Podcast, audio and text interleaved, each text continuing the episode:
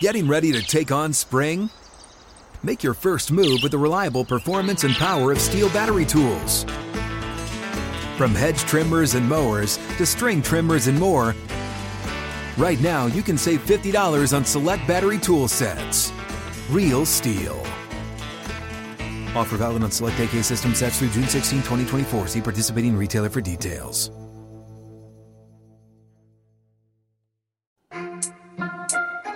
This is Asked and Answered Questions. with Tom Opferman and Steelers Digest editor Bob Labriola. Labs the Combine is this week. It's the greatest TV spectacle known to man. It's like the Olympics, although even worse because they don't hand out medals really at the end of these events. Uh, you get to see people run really fast. You get to see them lift a lot of weight. It's just incredible. Yeah, I mean, and it, um, you know, it, it it's again, uh, kudos to the NFL for creating a, a TV event out of um, really a, a nothing kind of thing, because you know the the thing about the combine is, and you know, draft experts, and I use that in uh, you know quotes. Uh, a lot of fans they get all excited about results from the combine, but what everybody should understand is is not only is it like the underwear Olympics, but these players, a lot of them, I mean, they're they're not stupid.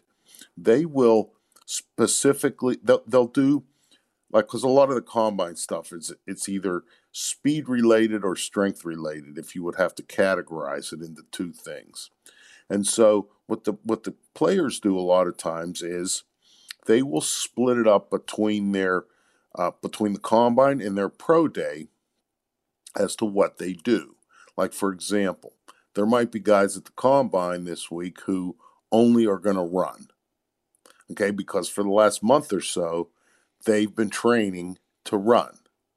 And then at their pro day, which is in like another month, they'll do all the the strength things because now they've been training for the last month specifically for the strength things. And then they're able to put up these really nice numbers. But, you know, they're kind of like false numbers because you can't do that. You know, you have to train for everything as a football player, both strength and speed. And so, you know, a lot of times the, the results that the draft experts and fans get all excited about are artificially inflated you know, by people taking advantage of the system, which, you know, hey, there's nothing wrong with that. Um, one of the people who really took advantage of the system, you know, was Deion Sanders. And he was coming out for the NFL in 1989. So Carnell Lake, who also, um, you know, was a pretty famous Steelers defensive back, Right. was coming out for the draft in 1989 too. Now Lake um, played linebacker at UCLA, and so he he was telling me the story of his combine. he actually worked out both with the linebackers and the defensive backs because you know he's trying to market himself for a uh, job in professional football. So Lake said, you know, he did all the linebacker stuff. And then later that day, that same day, a lot of that stuff happened in the morning. Then later that day, the the defensive backs were running. So, you know, Lake said he was pretty tired and a little bit sore and everything. And, you know, the big um, marquee 40 yard dash was going to be Deion Sanders. Okay. So Lake says he happens to be in the group that Sanders was in for the 40 yard dash and the defensive backs. He said, so they're getting ready and, you know, Deion's loosening up like he's preparing for an Olympic race, you know.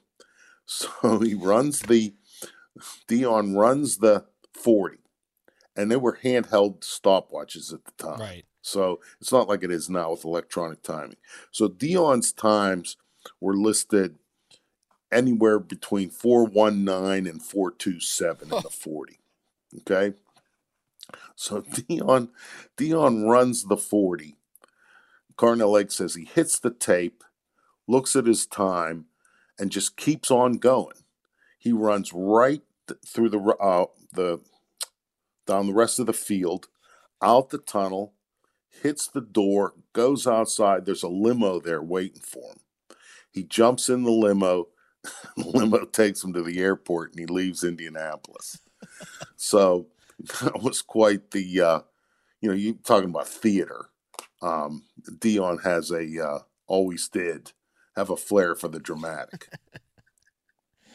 and a 4-1 to 4-2 40 time is, is just an absurdly quick. But like you said he was training like he was running for a gold medal in the olympics as opposed to training to be a defensive back in the nfl right and you know all the other things he just didn't do like yeah, the like weightlifting the... you know he just no i'm not doing the that box cone drill none of that. Yeah i mean so like i said it's um you know Deion knew how to make money and um you know, he showed everybody he could run. He was what the third or fourth pick of the draft, whatever it was. I don't even remember. Very high. Um, you know, so worked out for him. Made a lot of money. Still making a lot of money. Well, if you do want to watch the NFL Combine, I believe it's on NFL Network all week long. And we also have a lot of our crew from Steelers Nation Radio out at Indianapolis. So we got coverage all day long on SNR for you to tune into. Before we get to the questions, though, today, Labs, it's a pretty significant anniversary in Steelers Nation, isn't it? Yeah, February 27th. Uh, you know, it's a little bit of a now it's it's it's a it can be viewed as a um, you know celebration more than a, you know a mourning. But mm-hmm. on February 27th, 2008, Myron Cope died. Um, he was 79 years old. I don't think I need to say anything more uh, than Myron Cope. Um, for Steelers fans to certainly know who I'm referring to. Um, you know, good guy, very good at his job, uh, and what truly people uh, have a tendency to remember him for his shtick on the radio and stuff. But Myron Cope, one, uh, was a very, very accomplished writer, freelance writer at a time where you could make money uh, as a freelance magazine writer. Uh, and Myron Cope at one point won uh, the Randolph Hearst Award, um, which you know was also given to a guy named Mark Twain. So um, Myron knew his way around a typewriter too. No doubt, Myron Cope. I mean, he lives forever. His name is on the terrible towel that sixty thousand people twirl every Sunday at the stadium. Yes, and uh, all that you know, he turned over the rights um, to the Allegheny uh, School for you know disadvantaged children, and um, you know that school does a lot of good work, uh, and they do very well. Uh, thanks to Myron's generosity with the rights to the terrible towel. Yeah, no doubt. Like you said, a, a man in Steelers history who is truly celebrated by all of Steelers Nation. Let's get to today's batch of questions, and we start with Sam McCall from Bethesda, Maryland. And of course, it's a quarterback question. Why would I be surprised? With the release of Mitch Trubisky, the Steelers only have Kenny Pickett on the roster at quarterback. If they plan to go to training camp with four quarterbacks, they will need at least two more arms if Mason Rudolph is re signed. My thinking is they will probably acquire a veteran quarterback and draft a quarterback. How do you see the quarterback room filling out?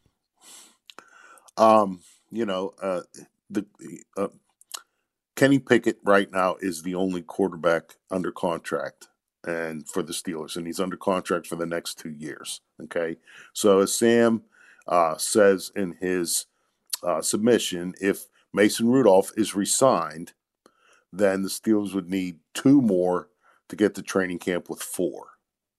I'm good at that math. It's it's it's easy. I'm I'm you struggling back it. here to keep track, so I'll trust you. Okay. Um. Okay. So they under the the scenario that Sam proposes, um, they, they would have two. They want four. Uh, I think it's highly unlikely they would draft two quarterbacks, mm-hmm. spend two draft picks on quarterback, and it's just unlikely, in my opinion, that they would commit the salary cap space to add two veterans. So I think it's pretty logical at this stage, anyway, um, under the scenario that the Steelers would sign one and draft one to get from two to four if they re sign Mason Rudolph. Jason Praster from San Antonio, Texas. How much will it cost the Steelers in dead money for releasing Mitch Trubisky? Uh, the dead cap charge to the or the dead money charge to the Steelers cap uh, for cutting Mitch is four point six million dollars. Burton Harris from Greensburg, Pennsylvania. With Arthur Smith getting the offensive coordinator job, will he have a voice as to who will be the starting quarterback, or does Mike Tomlin pick him by himself? Um, you know, this is it's the NFL. You know, head coaches make all of the significant decisions. Um, so the short answer is yes. Um, or excuse me, the short answer is Mike Tomlin will pick the starting quarterback. Now, by himself, you know, uh, the head coach is always paying very close attention to what's going on.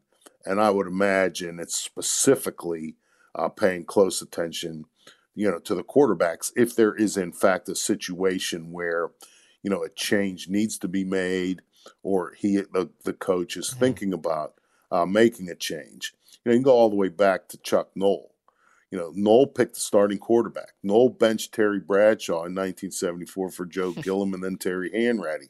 Noll went back to Bradshaw when he lost faith in Joe Gilliam and Terry Hanratty. Move on to the next coach. Bill Cowher picked Neil O'Donnell to be the starting quarterback in 1992. Still with Cowher. He, he's the guy who picked Jim Miller to open the 1996 season as a starter after a three way competition with Kordell Stewart and Mike Tomczak after O'Donnell left as a free agent. It was Cowher who benched Miller after the first half of that 96 opener and replaced him with Tomczak. Cowher decided to bench Kordell Stewart in the fourth game of the 2002 season and go with Tommy Maddox. It was Cowher who decided to open the 2000 season with Kent Graham as the starter. So, you know, as I said earlier, um, it's always the head coach's decision when it comes to the starting quarterback. And in my experience, it's always the head coach's decision on to, as to who anyone uh, is either in the starting lineup, pulled from the starting lineup, uh, moved from one spot position to another in the starting lineup. Um, it's the NFL. The head coach um, is responsible for all of that stuff. Mike Preble from Baldwinsville, New York. Looking at the quality of quarterbacks in the AFC, the Steelers are lacking horribly at this position. Is there any talk of getting someone else to fill that gap? Why haven't we been talking about that, Labs? That's a really good point. I don't know. I, you know, uh, Mike, I'm sorry if if we haven't been talking enough about quarterbacks. It's Tom's fault. I'll give I'll give you his cell phone number. He likes phone calls uh, late at night because that's when he does his best work. Yep, 11 p.m. and after the better. Harold Young, or whenever whenever young Lucas is uh, finally goes to second he goes to sleep. yes, Harold Young from Bonney Lake, Washington. Now that Presley Harvin III has been released, who do you speculate would be Chris Boswell's holder? Um, you know, again, this is the NFL. And the way it works is the place kicker's holder is the punter. That's, I mean, it used to be quarterbacks. Yeah, backup quarterback. I get all that. Okay, but not anymore because then the way the reason it's like that is um, it makes for efficient practice when all the specialists can work together. You don't want to be committing your backup quarterback to special teams drills or you know um, individual work or that kind of stuff when you need your your backup quarterback to be working on quarterback drills and skill set uh, drill work and that kind of stuff. So um, whoever the Steelers punter is in 2024, he's going to be Chris Boswell's holder, and um, you know that's going to be a component of the job. It is. So whoever it is, if he can't manage to catch a long snap and get it on the ground, he's not going to be the punter. I'm not saying that's you know the only thing that they consider when picking the punter, but it, that that's the way it is now. Um, so if you're an NFL punter, uh, you better be a holder if you want to stay an NFL punter. Yeah, and colleges have really picked up on that trend too. You'll see all the colleges use their punter as well, so they, they should be ready by the time they get to the NFL. Well, colleges need to have backup quarterbacks ready you, too. I you mean, know, when you described that reasoning, it was surprising to me that backup quarterbacks held as long as they did in the NFL. Like you'd think that would be a no go forever.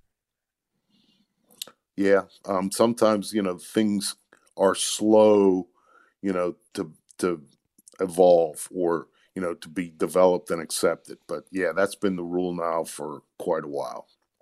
Andrew Sherbik from Portsmouth, Virginia.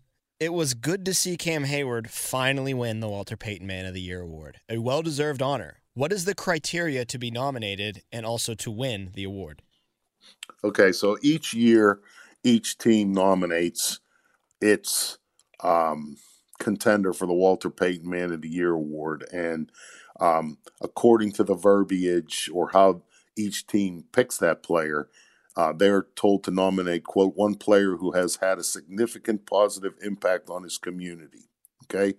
So then each team nominates somebody. So you have 32 people going for the award every year. Then it's voted on. And the uh, the voting body includes whoever the commissioner of the NFL is right now. That would be Roger Goodell. Okay. Then also voting is Connie Payton, who is Walter Payton's widow. Um, the previous year's winner always gets a vote, and then there's a you know a group of former players uh, who also uh, have a vote uh, in in terms of determining the winner of the uh, Walter Payton Man of the Year award from those 32 guys who are nominees. Matt Vargo from Las Vegas, Nevada. When it comes to future contracts, are the Steelers limited to who can be signed? For example, why wasn't Eric Rowe signed to one? Okay, um, you know, you say why wasn't Eric Rowe signed to a futures contract? Um, you need to understand first that players you can't just say to a guy sign this. You know, he has to he has to agree. Um, now that's first. Uh, futures contracts usually are for guys with little NFL experience and little to no ability to move freely from one team to another on the open market and usually futures contracts are for uh, the minimum salary for players of their level of experience. So, you know, Eric Rowe is a different kind of guy. Um, he's a nine year veteran. He's going to be 32 in October. He can become an unrestricted free agent on March 13th. And as I mentioned, usually the guys who sign futures contracts can't do that. So, you know, Eric Rowe, maybe he wants to see what's available to him, other teams, um, before making up his mind where he wants to play in 2024. And as I said, he's going to be 32. Maybe Eric Rowe doesn't want to play in 2024. I don't know. But, you know, Eric Rowe uh, very well may end up back with the Steelers, but him signing a futures contract immediately after the season wouldn't have made a lot of sense for a player with his experience and his ability excuse me, to market his services. And our final question today comes from Drew, Drew Bob Anderson from Talladega, Alabama. As Mitch Trubisky leaves us, I was reading again that he was brought to Pittsburgh because of a good showing as a backup in Buffalo for Josh Allen. I finally looked up his statistics for that Buffalo year, and they were certainly underwhelming. Was there something in particular that the Steelers saw and liked in Trubisky's six appearances with the Bills as a backup? Uh, the famous uh, "I was reading" or "I heard." Um, I, you know, a little again, birdie I, told I me. That's Cope, I, which is which is remember that that was that was always Cope when Full he, circle when he had yeah when he comes uh, when he would come up with you know some news item or you know some prediction or something he would always and he always had a um sound effect you know as any great tweet. radio host would right um but anyway, uh, so okay, I don't know who wrote what uh, Drew Bob read, um, or what what even he he wrote. So, uh, you know, my I will I, I, will use this word very loosely. Research um, to this in, uh, this case uh, that it was not Mitch Trubisky's time as a backup.